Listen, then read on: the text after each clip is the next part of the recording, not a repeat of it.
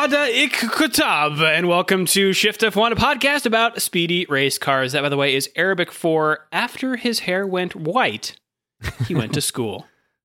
Huh. Uh, meaning, in effect, you can't teach an old dog new tricks. We will see about that over the next few weeks as we have two back to back races in Bahrain with different configurations. I'm Drew Scanlon. Joining me, Danny O'Dwyer. How are you, Danny? I'm good. I'm feeling um, a little bit sentimental about Formula One this week. It feels like I am.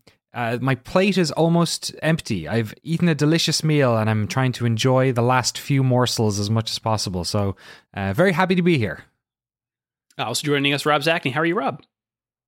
Uh, not doing as well as I was before I learned that my data was going to be capped uh, next year. Oh, no. So I'm I'm a little heated. They they finally found me.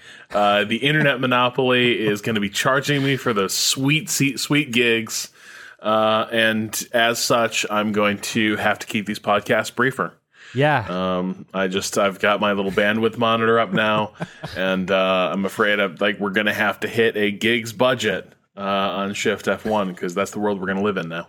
Oh boy. Uh, well, if you are new to this podcast, uh, a very warm welcome. And if you are new to Formula One itself, we recommend listening to our preseason primer episode, uh, which assumes no prior F1 knowledge and explains how the sport works and who everybody is. That year's primer uh, this year's primer, rather, is episode 96. So you can go back and listen to that if you like. Uh, also, the show is supported entirely by our audience over at patreon.com slash shiftf1. Every month, we release bonus podcasts and videos over there exclusively for our patrons, covering racing documentaries and films, F1 video games, primers for other racing series, and a lot of weird things. So if you'd like to support the show and get access to all of that fun stuff, head over to patreon.com slash shiftf1 or click the link in the show notes. What have we got going on this month, Danny? Doubleheader uh, this month with the uh, the Pixar classic Cars is currently up there and hitting the apex. The MotoGP documentary starring Brad Pitt, or at least his voice, um, is going up uh, very soon as well. So there's two this month, and of course, if you become a patron, you get access to the entire library of bonus podcasts, perfect for the off season. So if you've held off uh, until now, um, who knows? Maybe the best time to do it is uh, when we we wrap up after Saudi. Or wait, after what did I say? Saudi Arabia. That's not. Yeah, when's the next? That's next year. That's next year. Uh, you're getting ahead of myself. Uh, Yas Marina after Yas Marina. Maybe that would be a good time to settle in uh, over the holidays. Uh, indeed, uh, that's that's why I you know continue to. I, am holding out hope that someone this is their first episode, and they're going to go back and listen to the preseason primer, and then watch the whole 2020 F1 season over the holiday break, and then it always happens. There's, it always, always yeah, someone. It does. Yeah, we've had yeah. people go back and listen to previous seasons primers because they mm-hmm. only got into F1 like this year, right? And then they'll go back and then watch and listen along then. Um, yeah. It's amazing. It's good stuff. Good season to do it. It's been weird. Um, so let's just get right into the weird, shall we? Actually, there's kind of just the opposite. Not a lot of news happening this week as the uh, as the sport winds down. Um, but looking ahead uh, to next year and years after that. Um, what's uh, what's up with this first story here, Rob? Yeah, uh, so the direction of F1 right now is to make sure we all get more F1. Uh, now, you might be thinking, that's great news. I love it. I can't get enough. and for one, I was once like you uh, and then Mercedes started winning every year, and I started to like look forward a little more to a new season. Uh, there, there's F1's never better than when we're re racking. Uh, but the uh, the other issue is that there's there's kind of a tension um, developing between Liberty Liberty Media. Mm and a lot of the teams. Uh, Chase Carey, who's stepping down from active leadership of Formula One, like right now, uh, said that the plan, uh, as they're going to a 23 race calendar for 2021, uh, their goal at you know in the next couple years is to get that calendar up to 24 races and that is this was already supposed to be the longest F1 season uh, in history. COVID obviously changed that, but mm. that's what we were on track for. Next year's is going to be longer, and uh, the long term plan is to get to 24 races. The issue with that is a lot of the teams are beginning to sound alarms about that being kind of an untenable workload. Um, it's not just that it does make it more expensive and complicated to run a team over the course of a season, but there's just a lot of concern about the amount amount of travel days now for the racing teams going out to the, these events on weekends. And Toto Wolff was saying, uh, you know, I think the teams are the beneficiaries of growing revenue and income. In that respect, we all need to support uh, for the business to grow. On the other side, a couple of triple headers will take a toll on the people. I think there's an Asian triple header that will mean that we are more than three weeks away from home, and that is certainly not something that is great. Um, Andrea Seidl has uh, sounded uh, made made similar statements. Um, Gunther Steiner has also spoken to this effect uh, in a very Guntherish way, uh, also mentioning that, uh, you know, yeah, we, we overwork people chronically in F1 anyway, as it is, uh, but this will all make that worse. And we should be smarter about how we're asking people to be overworked. Um, but this seems like it's going to, it seems like it's going to become an issue because, for one thing, a lot of the teams do not want to adopt what is the most obvious solution, which is basically have different travel teams uh, that you're mm. operating, right? Like an A team, a B team that are alternating races or something like that. And their position is, for one, there's a lot of positions where that just doesn't exist. Uh, you know, trackside strategy people, uh, chief mechanics, you can't really have two people filling that role and just like alternating weeks. And so you do have a core of people who are required to be at every single event and uh, for, for whom taking taking a race off is really challenging. And then you have uh, things like pit crews, mechanics, where a lot of people who are selected for the travel side of an F- F1 operation are selected to be that for a reason, right? It's not like anyone can just be a good, you know, pit crew member.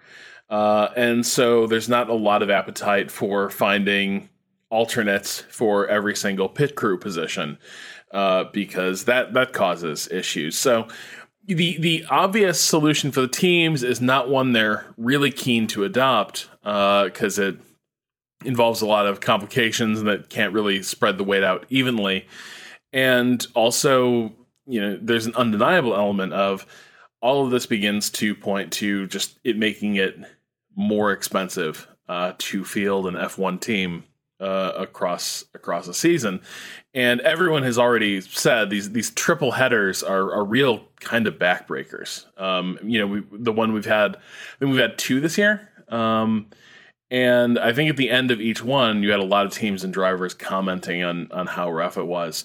Uh, but nevertheless, Liberty has it within their rights to go to like 24 races, and by God, they're going to do it. Um, but that's so many as well. Try. Yeah, like like to give a bit of context to this, I kind of went back just to kind of take a look, refamiliarize myself with how many races we have had, sort of historically, and how that has changed over the past you know couple of decades. So you had like in 1985 there was like 16. From most of the 90s, you had 17 races. They went up to about so in if I go to t- 2000, um, you you start to see it expand just a little bit from like that 17 up into like 19 uh, races. So 17 was in 2000. 2005 I think was 19 races, which is a decent jump. If we go to 2010, you're then starting to get into like kind of closer to where we are now, where you have uh, 19 races. That kind of held firm for most of the 2010s. 2019, we had our uh, first uh, 21 race. So went from slowly, I think it was around 2018 or so, we got up to 20. 21. This year was supposed to be 23, was it? Before COVID happened. We had 17 in the end. I think it was 22 because 22. That sounds, yeah, a bit more. Yeah. So the rate of expansion is also going up. And also, we're at the sort of red line of the amount of time you have. So it is like, it is kind of drastic. Like 24 is outside of the comfort zone for F1.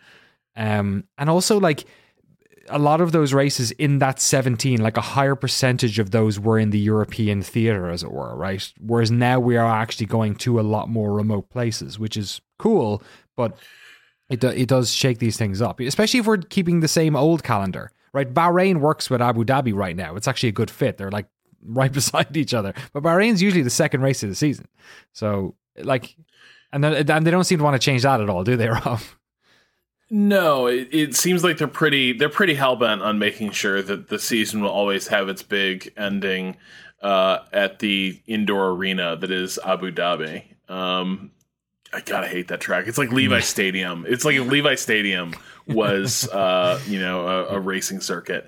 But I, I, think the I remember those seventeen uh, race calendars I do remember always feeling like, man, I wish there was a little more F1, but that mm. also meant that F1 always felt special. Good season, bad season, you know, always felt kind of special. You do begin to saturate, I think, a little bit um, the interest level.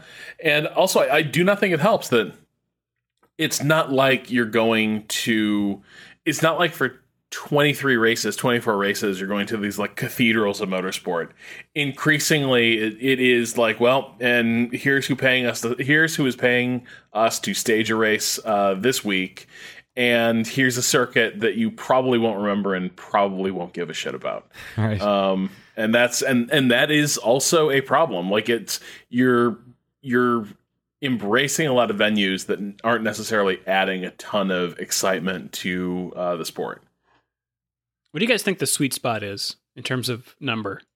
I think like we're, prob- we're probably at it. Like I feel like the 20, 20, 20 yeah, yeah, that's kind of what I feel good. like. Twenty yeah. to twenty-two, I think, was where I was like. I remember last year having this conversation, already looking at, at ahead at what was going to be the longer schedule, and I think we were all kind of feeling like, boy, this season has felt a little long, and another race is going to make it feel even longer. Um, yeah. And 23 just wasn't even something on our radar at that point. Uh, so I, I, do kind of feel like 20 to 22 was was kind of the sweet spot. Um, and that's not the world we're going to be living in. And and I think what I've learned from this year more than anything is that the number of races is definitely important, but the races themselves and the variety of them yeah. is is so this year has had so much like fun and excitement and what's going on because we're we talked last week Rob was saying about being in the the wrong uh, sort of places for the, the weather you know wrong time of year type of thing mm-hmm. what's happening but with Bahrain the week after next when we have to like change up the it's like a needs must we're changing the configuration of the track like that's what I'm going to miss from next year more than anything. It's just how random everything was. Like we're going to these weird yeah. circuits. So it's almost, I think the thing that I, I kind of feel now is a little bit like I wish there was a bit more variability, even. Like it's hard to do that because I'm sure because the, the the reality of commerce if you're signing a contract with a circuit is you're going to have to you know give them every year right like there's no world in which you can alternate like that it doesn't work but I think I'm going to miss that more than anything else is just how every other race just seems to have something weird going on. Like it was the wrong time of year, or it was a track we hadn't been to in a while, or was a classic track returning, or a brand new track. It was just so wild. And in a in a way, next year might feel new because we're going to go back to a bunch of places. Like I do miss Canada, I do miss Interlagos. Oh, yeah. um, but uh, I think that that variability really made this year watchable in a very interesting way, and you can't almost manufacture it. At least in the sort of commerce we you know the business world we live in in right now. Well, and just to mention one other thing, I think this whole conversation might have a different cast if F1 hadn't felt so much like a Mercedes victory parade uh, the last few seasons. Yeah, that's like true. if if you had more seasons, uh, you know, like 2016 or uh, or so, I think, or or 2018, where Ferrari mounted a credible challenge uh, with the assistance of a slightly dubious uh, fuel limiter, but nevertheless, it, it, made for exciting racing.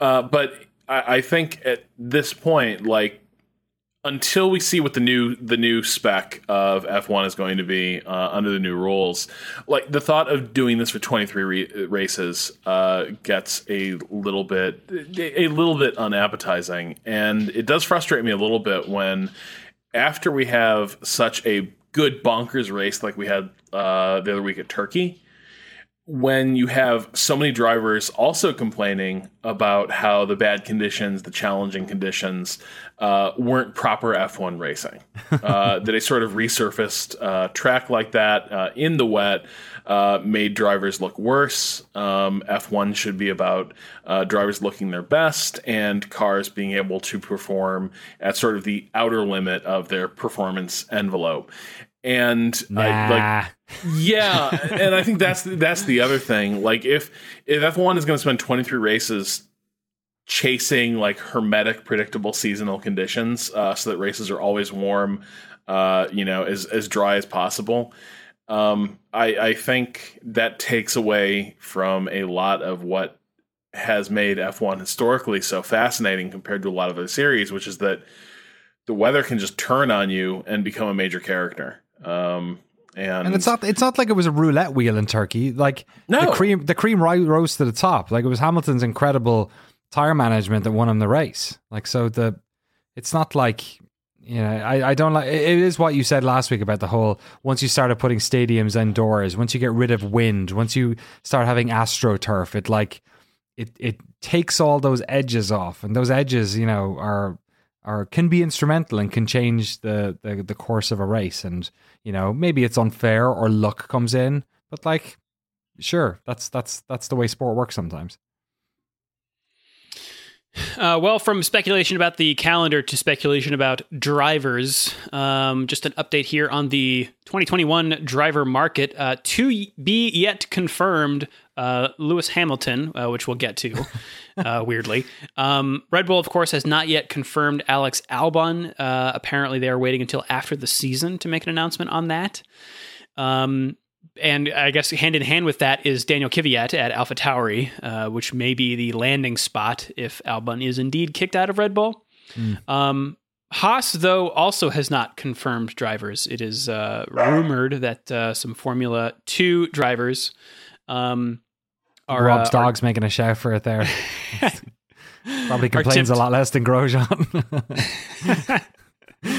uh, for those seats. But uh, sort of waiting in the wings here, um, not only Sergio Perez, who was kicked out of uh, uh, Racing Point for the incoming Sebastian Vettel, uh, but also Nico Hulkenberg, who raced two races for Racing Point uh, this year. Although Autosport.com has uh, uh, some quotes from him saying things have gone, quote, very, very quiet um, over his chances of earning a Formula One seat at Red Bull next year. Uh, unclear if that is also the same for Sergio Perez, um, but maybe that's the big question. yeah. It, so maybe it, it it is maybe then seeming like Sergio is number one, uh, and Hulkenberg would then be number two, um, if there is a number two. Um, but yeah, that's uh, that's kind of what the status is. Uh, he says Hulkenberg does. It's a very very quiet um, at the moment. The reports have calmed down a bit, and I think it will be a while before there is really any final clarity. The Stones have already fallen for many teams. The cards are laid. I had my two race chances and used them as good as I could. Uh, I'm not actively involved now anyway, but of course I'm in contact with the people that matter. But uh, not every week now, not every day. So Hmm. um, we shall see. It's the Haas one confuses me. I mean, maybe they're waiting to pick up the pieces from this fallout. Um, I kind of feel like if they were going to sign two Formula Two drivers, why wouldn't they have done that already? I guess you can fairly late. We've had it before, right? Who got picked up? One of them got picked up really late. Was it Albon? Got got picked up late when he came in. There was remember. one that happened like a couple of weeks prior to the season. It is funny though. I do wonder if like the Perez thing is interesting because Haas would love to have that that money coming in as well. But I don't know if Perez wants to. That seems like a last chance saloon. To kind slum of. it? Yeah, that's that's a rough one to jump into. Um, he's not happy with the car.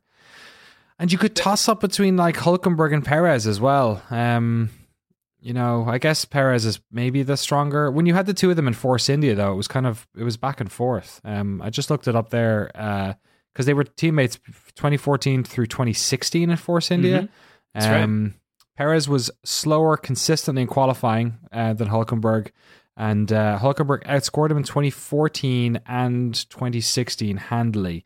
Um, Hulkenberg a bit of a stinker in 2015, and Perez did better than him. So, I mean, that was a while ago, but uh, he has, you know, when he comes with the money, I guess that's that's that's definitely helps. But then Hulkenberg as well, you could say, I'm, I'm sure he hasn't. I'm sure Perez has more podiums than him. um, he hasn't had a, a great time either. So it's tough. It's an inelegant fit for both driver and team. It feels like it feels like maybe both of them aren't the first pick for some of the better teams, and maybe the teams aren't the best pick for both of those drivers. Yeah, uh, I should also mention that the the rumored F two drivers um, for the Haas team are Nikita Mazepin and one Mick Schumacher. Right. Mm. Uh, moving on, Rob, we have one more story here about said Lewis Hamilton. Yeah, uh, so he is still negotiating his contract with Mercedes, and a lot of that is still confidential. But one of the things he is apparently prioritizing in his um, in his contract negotiation is more work from home. Uh, he is, uh, you know, he, he is he has said that the, uh, the the travel is getting wearying and uh, he is he's also just in a different place in his life. And so a, a comment he made is uh well, the new world of warcraft and, came out so he probably wants to yeah he's got a what is it shadowlands? Is that it? Yeah his yeah his raiding party is really uh it's on gmt and he it's rough. It's rough time wise yeah, so he just, he just said, you know, time with friends and family are the most important. If we get to if if we get to start traveling more, I want to take my family somewhere and create memories with them and celebrate with them just being around. Uh, this year, I've not been able to see them, and that's just been the hardest.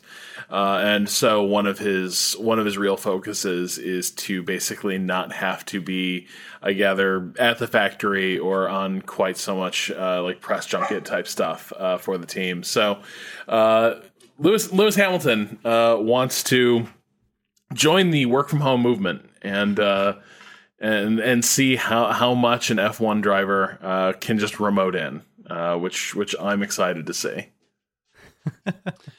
Speaking of uh, Lewis Hamilton, I, I, I guess I, some British tabloids and um, and an American tabloid, ESPN's Twitter account, uh, F1 Twitter account, which I I have problems with, uh, have been talking about or saying that Hamilton's due to get a knighthood for his um, seventh world championship. Um, although Autosport.com actually applies some journalistic integrity to those uh, rumors, saying that um, uh, Motorsport UK and a group of uh, members of Parliament have written to Prime Minister Boris Johnson urging him to uh, Hamilton to be put on the New Year's honors list. Uh, and the British royal family's official Twitter account at royal family blue checkmark said, uh, "Congratulations to record equaling seven-time F1 World Championship title winner winner Lewis Hamilton." Along with a record number of race wins. What an incredible achievement! Exclamation point, race car emoji, trophy emoji. So, royal family, uh, fans of emojis, apparently. Yeah. I'm uh, sure but that's where that is. Uh, and Hamilton, for, for his part, says, When I think about that honor, I think about people like my granddad who served during the war. I think about Sir Captain Tom, who got knighted and waited 100 years for that incredible honor. People that are running hospitals, nurses, and doctors who are saving lives during the hardest time ever. I think about those unsung heroes, and I don't look at myself as an unsung hero. I've not saved anybody. It is an incredible honor that a small group of people have bestowed upon them. Uh, all I can say is that standing on the podium and hearing the national anthem, I'm a very, I'm very, very proud. I'm a very proud Brit, uh, and that, as I've said before, is really, um, this really is like the most special moment to be able to represent, to be up there representing a nation. Nice. There's more work to do here in this sport. Yeah. You know, yeah, you don't need an Irish guy talking about knighthoods. I'll just make a, I'll just make a joke about I don't know Jimmy Savile or something. Um, I, I think, yeah, he's he's he's he's done a great job of representing his country and for a long time, and he deserves to be uh, respected back home, and I hope he is. And if he, you know, that, that's a very personal thing, whether or not you are into that or not. Um, but uh, yeah, it, it's good that he's, you know, I feel like at least he's getting recognition and, and plaudits this way. It's weird. I feel like when you think, when I think about like other drivers who had like this dominance, I don't know if, I don't think everyone was feeling great about Schumi when he was like swept up his seventh. I don't think it had this, um, Well, I don't know this this this kindness surrounding it or something. It felt a little bit, or maybe it's just because I'm not Tifosi, it it didn't feel that way. But it's interesting. No, I- I, I think there's uh, like I think there's there's a couple elements to it. I mean, one is that uh, Lewis Hamilton is a black man in a overwhelmingly white sport, and that's going to change the narrative a little bit and the way people feel about him. But I think much more important is really Hamilton has had a much more likable run of championships that that uh, you know Schumi had. Um, you know, we've we've talked about this this a lot, but I think like Schumacher was edgy in ways that sat really poorly with people in Yeah. the sport. Like there is no moment in Hamilton's career that is comparable to the team orders uh, that pushed Rubens out of a race he'd won fair and square and into second place, just so Schumacher could be secure from any sort of title challenge. Uh, because the only one that he really had to worry about that year was coming from within Ferrari, and That's so funny. just- yeah. yeah, and, and Especially so when you consider Hamilton's, in a way, maybe uh, Rosberg's victory season probably helped narrative the narrative of Hamilton maybe a little bit too. You know, and maybe humbled him as well a little bit. You know, made him an even better driver. I'm sure. Um, yeah I, I think you know it's it's interesting i think um hamilton's career has maybe had more uh arcs in it in some ways where you had the early success of mclaren and then kind of a long time in the wilderness where like the car just wasn't competitive uh, red bull was winning everything and you sort of saw hamilton go through that process of kind of trying to reinvent himself. Schumacher had this rise and went to dominance very quickly and then once he started getting competition again it fell apart pretty quickly and i don't think he did himself favors with as he began to face down more challenges uh, you started seeing a bit more of the poor sportsmanship coming out from him in ways Yeah, that um, that's true. you know it's tough to imagine from Hamilton right now. Yeah, like Um, Barrichello on the wall and the the the lazy crashes in Singapore both those years. Like there's a lot of his yeah, his later chapter stuff is kind of a little bit um yeah, has more blemishes for sure. It's funny, and I think Hamilton definitely had seasons where he was not likable. Like he had scatty seasons with him and Button. Um, uh, you know, they had their coming together in Montreal, but I mean, and Button, you know, didn't get on with a lot of people. He had him and Perez at moments too. Um, uh, but uh, actually at Bahrain as well, it was where they had that incident. But I, I think, um, yeah, I think you're right. I think the the the rough years for him were are kind of in the rearview mirror. He's been. I've I've warmed to him a lot more in the past couple of years, even as I've been frustrated by his dominance. I think Hamilton's unusual also, and maybe this is a generational thing um, of just sort of millennial overshare in some ways, or doing your living and, and feeling in public in some ways. Um, but when Hamilton was was not having a lot of success, uh, you would see him go through pretty public introspection in some ways, and like trying to figure out like what was what was going on in his game. Um, and I don't think Schumacher, I think, always went uh, for that more remote, almost godlike image in some Yeah. ways. He was, you know, he was kind of an MJ like figure uh, in terms of he, you know, he was up there on Olympus and he was dominant, but in terms of like who was the man, like what made him tick, it was it was hard to see, except in kind of sometimes these unflattering glimpses uh, you'd catch on the track. Whereas Yeah, he never Ham- showed weakness. yeah, yeah. He like the quickness, like the way he went after Villeneuve uh, so quickly um, at the first set of a challenge, and again, like uh, got very sharp elbowed with him. Um, it didn't. It didn't win him more respect. It sort of added the number of asterisks, asterisks, and crosses on his on his record. Um, and I don't think I don't think you have that as as much with with Hamilton. But the the other thing I'll say here is um, Hamilton's being very diplomatic. I think Hamilton's also of a stature of like dude, if anything, the knighthood's prestige is enhanced by like Hamilton like bearing a knighthood rather than the other way around. Like, you know, I think you know you, you sort of alluded to jokes you could make, but I think that's very true. It's like the peerage is kind of debased, um, for reasons both good and just petty. Um, you know, like the minute uh, the minute Mick Jagger got crowned, in some ways, whatever the knighthood was, it wasn't anymore, and was starting to turn into a lifetime achievement award uh, for a for an ex empire. Um, Right, yeah. And then with just the you know amount we now know about uh, you know the royal family and peers in the UK, it's like, is this really a club that Hamilton is enhanced uh, by being a member of it? Uh, and he alludes to a lot of the people who've been honored for genuinely heroic deeds and uh, contributions to society, um, and I think that's all very true. But also, those are often not the the peerages you you you hear about. Yeah, that's true. Uh, but let's take it to the next race, shall we, fellas? Yeah, let's settle in because we're going to be here for a while, folks. There are 2 races happening here in Bahrain. They usually happen, uh, as I said, I think it was introduced, it was maybe the fourth uh, race at the time. It basically settled into a position as the second race of the season right after Melbourne. Um, and it's been there for a long time. Bahrain's a weird one because to me it feels still like a new circuit, but it's been around since 2004.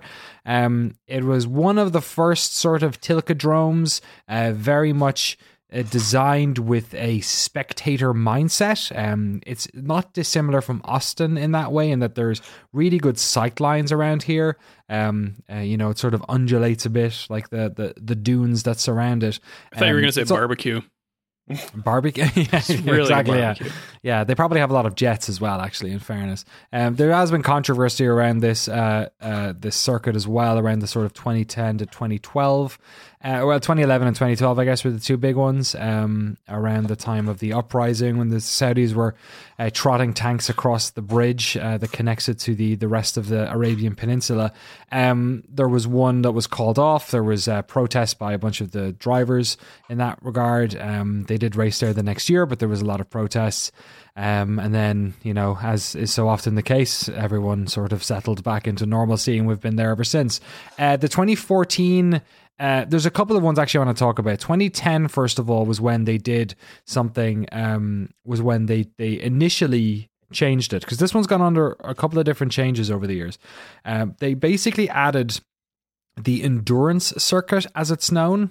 Um, and I mention this every year, uh, and I often get conflated with how often it was. Um, so today I sort of did the time to see exactly what the turns were and what years it was, and it was only the one turn. I, th- I it was only the one year. I thought it was two years. I thought it was 2011 and 2010, but from looking today, it looks like it might have been only 2010 where they used this circuit and it turned it from a it's a 15 turn circuit generally to a 24 turn circuit, but it didn't add lot that as much length as you'd think. It's just a very twisty element of the track, and a whole chunk of it after turn four is what we're going to be racing on next week when we go for the what are we going to call it, Foval maybe. Um, uh, the God, I, I'm so I'm so sorry. I'm such a dad. That was Foval such a goes bad joke. east. Uh, yeah. it's- Um, and the endurance cir- circuit, yeah, it just added a bunch more of that sort of the sector two F1 tail. we um the the the sector 2 wiggly waggly bit which um uh, I'll talk about in a second. But that was added. They've since removed it. Um, in 2014, they did the floodlit for the first time for the 10th anniversary. Uh, by that time, there was only one other race that was floodlit, which of course was Singapore, which was introduced in 2008. So it was kind of a novel idea for them to add a second one, and they've done it floodlit ever since, um, which uh, is beneficial in terms of tire temperature for sure. Uh, the there's bunches of overtaking spots here. Um, there are three DRS zones as well, uh, at least in the configuration I'm going to talk about today. Um, uh, they are after well, the the three DRS straights are there's the start finish straight, which is actually significantly longer than most of the the ones on the circuit. It's the longest straight on the track, and it's it's very very long. Um, there is another uh, uh, DRS zone after turn three, so after the first little section of of turns, uh, right at the start, they're basically into a second one. So into turn four, there's a decent overtaking spot uh, there. Uh, you can also sort of be a little bit schemy down turn eight, which is in sector two. Um, turn 10 is probably the most difficult of all of the, the, the turns. It's this downward sloping, high amounts of lateral load, uh, like corkscrewing left hander, which leads on to the second, or sorry, the uh, uh, third DRS straight. Um, and then there is also a massive uh, straight at the back of the track as well. Yeah, you really could put four DRS zones here, couldn't you? Easily. So it's it's and it also means that there's there tends not to be overtaking there because there's DRS in other spots. Um, but it what it basically means is it kind of uh, um, like say China for instance. Um, what you have a lot of is a lot of uh, a high braking zone turns, which you also have here, which helps battery. And then you tend to have people deploying their battery always when they're defending on that back straight in China because it's so long. The thing about Bahrain is because there's so many places where there's DRS available and so many slow turns where it's possible to dive down the inside, that it is tougher to deploy ERS to defend because there's just more variability. So because of that, that sort of adds to the whole strategy of this circuit and why you tend to have more overtaking. And the fun thing about tracks where there's more t- overtaking is that when drivers know they're going to get overtaken, they stop driving like they just want to not be overtaken. So you tend to have races that are a bit more fluid, a bit more drivers r- driving their tires rather than just holding position, like say a Monaco where, you know, you'll have Hamilton on zero tires for the last 20 laps who still manages to win the race. So Bahrain is a bit more variable that way. Um, I don't know what the difference will be considering we're so deep into the winter time there. It does get very cold in that part of the world at nighttime, as most sort of deserty places do, especially near the coast. Um, so who knows? It might actually be quite chilly. Um, one thing that I wanted to talk about um, was the differences between this and the next uh, uh, version, the Foval, the sort of the the uh, 11 turn version of this track that we're going to do, which basically cuts out sector two. That's that's what they do. You skip from the end of sector one into the start of sector three um, uh, in this one, and sector two is just a little wiggly road that sort of connects the two of them. Um, these are going to be very, very, very, very, very, very different races. Um, the track we're racing on this weekend is 57 laps. The track next week is 87. Whoa. So it's a massive, yeah, massive difference. And we're dropping from 15 laps down to 11. 11, is that like the lowest ever? I can't think of a track that it has fewer turns than 11.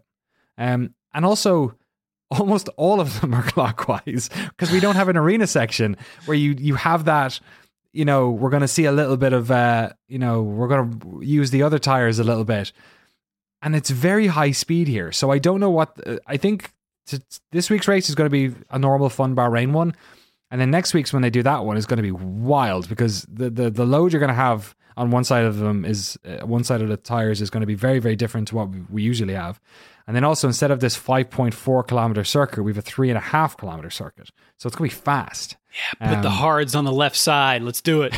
right? Rescind that rule for one race only, please. yeah. It's uh it's going to be interesting. Um we'll have to see how it ends up, but this race should be fun. I don't know what what will happen in terms of weather. That's kind of the big question mark I have around it. Um, but keep well, your eye on the outs. Sorry, I sorry, just because I know it's very complicated. and I hate I hate getting into the detail on how these things look because I know it doesn't translate. When you're watching this race, look at the exit of turn four, which is after the first DRS straight. That's where it changes. That's where we enter what was that endurance section back in 2011, and that will be the Foval as we race it next weekend. Um, basically everything after turn four until we get to that other back straight won't be in the race next uh, the following week. And is it just like a straight line from four to what thirteen? No, it's this sort of weird wiggly. There's one, two, three, four turns in there. Um, the fourth okay. turn being, I get one, two, three, four. I guess the fifth turn. It's not even a turn. Is the entrance onto where turn thirteen is onto that back straight? It might as well not be there as a turn. But the other four turns, uh, I would say two of them are high speedish, almost like the S's in um Austin, and then the next two are much shorter ones of that. They're not very tight, but they're much slower. It's a right, slower so section. You're turning from uh, a track that looks like a U from the top down to a track that looks more like a an O or a square, a D, maybe a yeah, square, but yeah. with a wiggly top. But a wiggly top, yeah. All right. It's very it's it's I, I it's going to be wild. I've they're going to be going so fast. Like they're the only breaking point, the only real breaking point that will be on that second configuration will be turn 1. The rest of them, Yeah. I feel like turn 7 and 8 are still going to be taking in fourth gear. Uh Man. it's going to be and, and also the shed loads of runoff here. So I think they'll be very weird about track limits on the next one. Um yeah, we'll have to see. It's going to be wild. I'm very excited to see the It'll either be very exciting or very boring. I can't tell which way. Yeah. That's kind of been uh, the, the par for the course for a lot of tracks this year. Yeah, and I guess sorry, there was one other element that I did forget that we just realized beforehand. I don't know if it's going to make a difference, but the race next week is slightly earlier. The race next week is on at 10 past 5 local time and will run for two hours, which is just after sunset. Sunset in Bahrain at the moment is around uh, 4.45 local time, um, whereas the Foval version is happening between 8 and 10 p.m. So Oh, it's even later? yeah, it's even later. So like, Wow. and I don't know when the normal one was. I think it was closer to sundown than than I. It feels like the later one is is not the way it was before. Um, Yeah. it's got to get pretty cold around ten o'clock. Uh, you know, nine o'clock local time in Bahrain in the winter. Um. Well, funny you should Yeah. mention. I'm looking at uh, the Saturday temps here, and around 5 p.m. race time, still high 70s uh, Fahrenheit or mid 20s Celsius, and it doesn't really taper that much Really? until about midnight, where it's 23 Celsius, 74 Fahrenheit. Uh, that's Okay. on Wow. Saturday, uh, qualifying day, and um, Sunday maybe a degree cooler.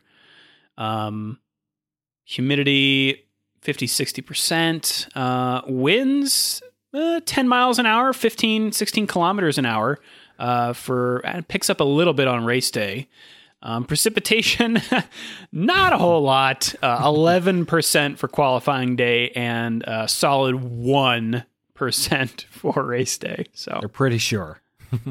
yeah, pretty sure. Uh, tire wise, we've got the the middle three compounds, the C two, three, and four. Um, according to Pirelli, high asphalt abrasion, five out of five, uh, and and low downforce here. So, um, that's it for that. Um, driver standings should mention here. Lewis Hamilton, of course, has secured the World Drivers' Championship for 2020. There are a lot of other close fights going on. Valtteri Bottas in second with 197. Uh, Max Verstappen with 170. Sergio Perez is in fourth with a, a clean 100 points. Charlotte Leclerc in fifth with 97. Daniel Ricciardo in sixth with 96. Carlos Sainz in seventh with 75. Lando Norris, his teammate, 74 points. And Alex Albon in ninth with 70. Pierre Gasly's in 10th place with uh, 63. Lance Stroll is in 11th with 59. Then we've got Esteban Ocon with 40, Sebastian Vettel with 33. Daniel Kvyat has 26. Nico Hulkenberg holding strong 15th with 10 points. Kimi Räikkönen and Antonio Giovinazzi are tied uh, with four points. Romain Grosjean has two. Kevin Magnussen has one. And Nicholas Latifi and George Russell have zero points. Uh, in the constructor standings, Mercedes uh, also has secured their championship with 504 points to Red Bull Racing's 240 in second place. Uh, Racing points in third with 154. McLaren uh, has 149, so that's a close one. Uh, Renault is in fifth with 136. Ferrari has 130. Alpha Tauri uh, a bit further down in seventh place with 89 points, although Alfa Romeo much further back with eight. Gene Haas and team have three, and Williams with zero. Burp, burp, burp. Uh, if you'd like to join our fantasy leagues for the um, last three races of the season, you can do so with the link in the show notes. Uh, should we take it to some emails, Danny? Let's do it. ShiftF1podcast at gmail.com or f1.cool slash emails. This first one comes in from Brad. Uh, who wanted to recommend something for our Patreon uh, movie reviews, but um, I've also been watching this a lot. I think I mentioned it before, so I wanted to just throw it out there for people to watch, uh, regardless of whether or not we do. Um, Brad says, I've been really enjoying Road to Le Mans, which is a Porsche YouTube series chronicling Michael Fassbender's pursuit of racing in Le Mans. It's interesting to see what racing is like outside of people trying to make it in F1, and the series focuses in on a lot of specific racing decisions with drivers' view video. I keep watching it thinking Oh, I'd love to hear the Shift F1 guys' opinions on all this. As of writing this, they're in the middle of season two. The season consists of short 7 to 11 minute videos that you can churn through them quickly. Uh, thanks for everything. And that was Brad. Um, yes, I, I think I mentioned this last year. I watched last year's series. It was very interesting. This year's series is way more interesting because the stakes are way higher. Um, Fassbender is very like self critical and also a little I don't know if he's accident prone or but he has been making mistakes. And so it's the tension is insane. It's beautifully shot. Cinematography is great. Um it's very uh honest. Like his driver like you can see the frustration in his the people around him and the support and it's it's fantastic. And it's just an interesting look at like I think it's the type of thing where you when especially when you watch endurance racing whenever I watch endurance racing I always feel like oh it's just easy to drive these cars but it's just about the length of time they're doing it and the concentration and seeing somebody like a normal person try and do this has like it's a very uh good way of showing just how impossible driving is. Like that motorsport at a professional level, regardless, like F1 or anything, like even more so than watching something like Drive to Survive, way more so. You, I watch this thinking, how does anyone do this? Like it's just, it looks insanely difficult. Um, yeah, and they're all free to watch on YouTube, and like you said, they're like ten minutes long and very well put together. They come out every week. I think we're on episode four of season two right now. Um, but yeah, I'll uh, I'll send you the link to it. You can stick it in the notes. Cool. I, I that sounds interesting to me because um, there are a number of insert celebrity here pursues their racing dreams documentaries, which Right. you may be surprised to know, but there are, um, and that is kind of the most interesting angle of it. Of you know, take a quote normal person, um, which you know, basically a person who has not spent every waking moment since they were four in a cart of you know or a car of some kind um, what would it be like it's you know what would it be like if i tried to do this right now just decided and had theoretically unlimited funds to pursue this. Um, so yeah that's it reminds me i, I saw a, uh, a clickbaity youtube video a while ago um, that i'll also try to find. Let me make a note here. Um, where You're- you're- it's, sorry, go on. it's called like normal guy what it, what it's like to drive an F1 car for a normal guy and it's like this guy who I think was involved with the Renault marketing team or something Okay. um, and had they apparently use Renault has like old F1 cars that you know they can uh, that really rich people can buy track time with um, but they gave it to him Oh. I think as some like uh, you know th- you know thanks for your years of, of service for Renault or something something like that. So he's but he you know loves racing and uh, has raced track cars and things like that. So he, he kind of knew what he was doing but hadn't ever had the opportunity to get in like an open wheel car like this. Uh, and like pretty fit guy. And the one thing I remember is like he was describing breaking into the first turn and he like slams on the brakes as hard as he can. And not only do, do, like does his head with the helmet uh you know get thrown down to his chest because of the uh the G forces and the stopping power. Like he can't even see. Like he's looking down Oh in his lap as he's braking, going straight forward. But he gets back to the um the pit garage, and they were like, uh, "Nice job! You uh you stepped on the brake um at about forty percent pressure. So that's uh, oh, that's pretty good." my god. Oh my So I'll, god. I'll link that as well. It's a, oh, that's oh, that's terrifying. For like the, uh, the clickbaity headline and uh, and and thumbnail. It's it was actually a pretty decent. Uh, he he does a good job of describing what it's like for a, a normal person.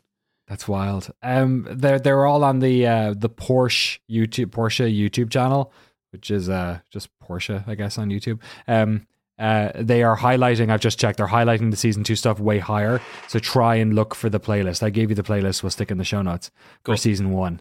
Um, uh, they don't refer to season one as season one in their links. They have weird titles. So just have a little poke around that channel, and you'll find them. Um, you're also a big fan of Love the Beast, aren't you? I do, yeah. That's basically a documentary about Eric Bana's love of rally cars. Um, that's been on our, our Patreon uh, Patreon uh, documentary list for a while, but Yeah, I still he- never watched it. it's interesting. He's an interesting dude. Who's He the other guy we talked about? Was that the the the the doctor from Grey's Anatomy is another one, Right, He- Pa- uh, Dempsey. Patrick Dempsey. Yeah, yeah. he's he's Yeah. been at like at least as of a couple years ago, he was at like every uh, North American sports car uh, event. He was uh, part part team owner, right? I don't think he drove as much. Uh, but Oh, really? he- I've seen, yeah, yeah. I've seen him drive a few times. Uh, uh, yeah, it's funny. Like, was it Eric Bana said that like he his film career was basically there just to fund his his his driving passions? Yeah, Wild. and then Paul Newman. There's a documentary. I think it's the Racing Life of Paul Newman. Yeah. is Right. What it's called. Yeah, it's funny. I mean, when you got a lot of money, what are you going to do with it? Yeah, you need expensive Throw it ho- into race cars. hobbies, right? Yeah. Uh, should I take this next one? yeah, go for it. All right, this is from Zach H. Zach H says, Hey guys, just wanted to let you know about an F1 driver I recently learned about, Hans Heyer, who may be the most. Uh, who has maybe the most impressive hat trick in F1 history.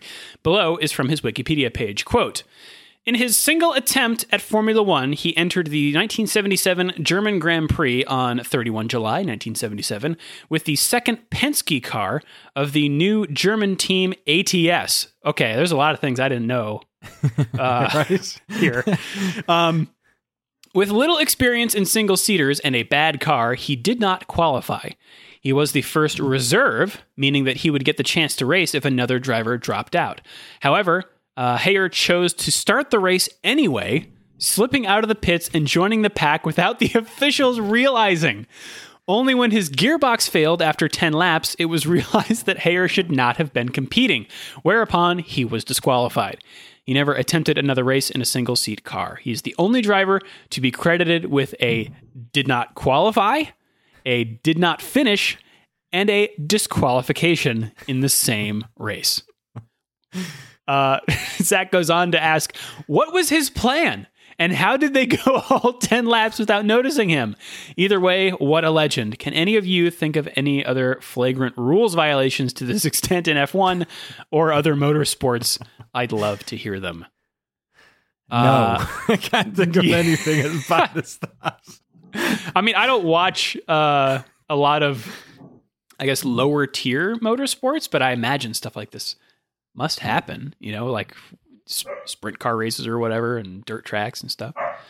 Um, It's bizarre. I think I, I came across this story recently as well. I think it was on maybe F1's YouTube channel. They did a bunch of random things like weirdest disqualifications or stuff that happened. Um, yeah, it's uh, that's fanta- That's fantastic. The fact they didn't notice him for ten laps is my favorite part. yeah. What was going on in the race that nobody like? They were timekeeping these cars, presumably. It's such a different era, though. Like Yeah, they're not yeah. like now they're all basically chipped, right? Like they're all like mm-hmm. scanned and RFID'd at, eh, like all around the track. Uh, I assume that's uh, I don't know if they're just using like GPS chip or if they're using some sort of RFID uh, like tracking uh, tool. I don't know, but I, I imagine it was very different when basically you were just spot checking uh, cars and like probably way easier to slip out onto the track uh, in those days because like eh, it looks like I have one car livery livery's right how long would it take you before you realized that you'd seen the same car go by three times or something uh, when you shouldn't have seen it that many times I think it's probably a, a case of he knew this was his only shot. maybe Like- yeah. He didn't qualify. Uh, I mean, it says his it was his single attempt, and not that this caused him to be kicked out of Formula One. He probably got like he scrambled together a bunch of like a bunch of money to be able to enter one race. He doesn't qualify. Whatever. I'm going to go out there. Uh, it's too bad his gearbox failed. it would have been great. could have won. Yeah, I wonder if he passed anybody. uh, Rob, you want to take this last one from Alex? Yeah, uh, Alex writes There was some talk about pit stops taking longer on this week's podcast, and it got me curious if there's any relation between temperature and pit stop mistakes. Do crews fumble more in the cold? Is there a preferred range to operate in? Has there been any statistical examination of this? Uh, pit crew error and temperature, I'm not sure has been investigated. Obviously, like track temperature, air temperature, and like the performance of tires is investigated a lot. But that's an interesting angle uh, because I would assume it has to be different, right? Like, um, you know, the first thing in cold is like your fingers. Uh, when Right. you like in, in bad cold, like your your hands get really stiff and you lose a lot of sensitivity. Um, so I can't imagine that you wouldn't run into more issues. Um, I also do feel like on really warm races, I feel like where, where things are heating, you tend you tend to see more like jack seizures, uh, not jack like um, yeah, like wheel guns, Right, yeah, um, yeah. like starting to seize a little bit because like these things are machine tooled so much that like uh, like little changes in uh, you know the, the the dimensions of a thing due to temperature can can screw things up. But I would be very curious to see if uh, pit crews have an optimal operating uh, temperature as much as cars do.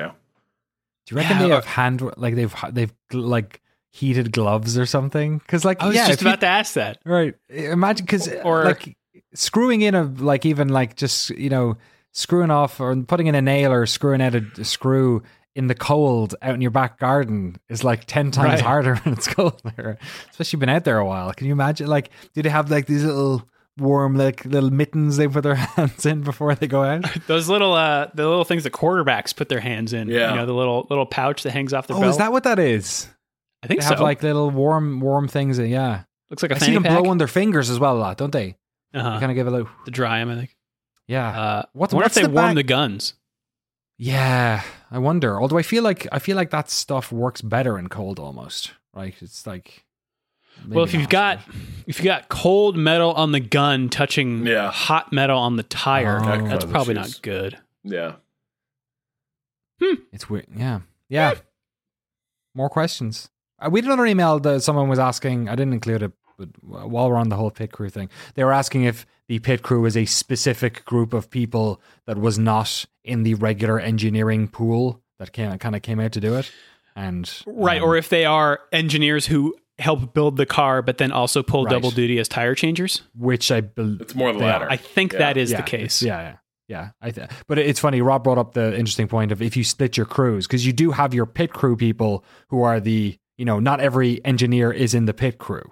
Um, Right. Although every I'm pretty sure every pit person is on the general engineering team. Maybe maybe there maybe there are some exceptions, but uh, uh, yeah. Well, Rob was wondering about if you split the crews up uh, on this elongated calendar. I wonder if yeah, you don't want you don't want Tony's a really he's not great on that front left. We gotta make sure Alice is there. You know, it's like, um, yeah, trying to Do you think we'll up. get a movie uh you know Sean Astin really wants to be uh, uh on the pit crew and so you see you see them invite him to uh all the race to mechanics change one tire. to like Jean Todt's office and be like, "Give give Sean my spot. He should he should be the Jackman this week." Well, one of the funniest levels in Hitman 2 is the Miami race level where you uh you knock out one of the pit crew and then become a you can choose I think which which part of the car you work on when it comes in. Oh, and Then you can like yeah, I think you can sabotage the wheel or like put like a bomb in the gas tank. So you choose like which part of the car, but you have to go down there and like yeah, knock someone out, and then you're like, she's like, who are you? What what part do you work on or something? It's pretty funny. that's great. Yeah. Uh, shift F1 podcast at gmail.com or F1.cool slash emails. That's right. And you can also hit us up on Twitter at ShiftF1 Podcast. I'm at Drew Scanlon. That is at Danny O'Dwyer. And at Rob Zacny. That is us around the internet. Should we take it around the world, Danny? Let's race around the world. Yeah. Well, besides Formula One and Formula Two, uh, only Super GT, Super GT is holding it down this weekend at the Fuji Speedway Ooh. in Oko, uh, Oyama, Sunto, Shizuoka Prefecture. Whoa. That's a long prefecture. That's right. uh, Oyama Cho, Sunto Gun, Shizuoka Ken. That's how you would say that, I guess, in Japanese. At least that's how the no uh, the address is is written. I've been playing a lot of Yakuza, but I still don't know much about Japan. What uh, what prefecture does Yakuza take place in? Um, Osaka prefect. I have no idea. Okay. I think it's in Osaka now. It was in Tokyo for a while, but now I'm somewhere else. Isn't it uh, Ka- Kamurocho? That sounds that about where- right. Is that the part That's of the Yakuza uh, town. Yeah, area of Tokyo. Yeah, but this new one's in a different place. right. Yeah. I think I'm off you're in like somewhere fake else. Yokohama or something. Is that what it is? Right. Yeah. Okay. I've been paying Uh, attention. uh, Formula One also on this weekend. Maybe you've heard of it. Free Practice One kicks off November 27th, uh, Friday at 6 a.m. Eastern Time on ESPN 2, followed by Free Practice 2 at 10 a.m. on ESPN News. The following day, Saturday, November 28th, 6 a.m. Eastern Time on E ESPN 2 is uh, Free Practice 3, followed by qualifying at 9 a.m., also on E ESPN 2. And the race, everyone, Sunday, November 29th at 9 10 a.m. Eastern Time on E ESPN 2. The Deuce. Uh, also worth mentioning that the final two Formula 2 races are happening on these two races. So you uh, should make sure to, if you have not been already, it's been a banger of a Formula 2 season. You should check that out. I am quickly checking to see if they are running on the Foval. They are. So the Oh. season may come down to a track no one's driven on, which will be very, very interesting. Um, yeah, we'll have to wait and see. All right. Final thoughts, Danny?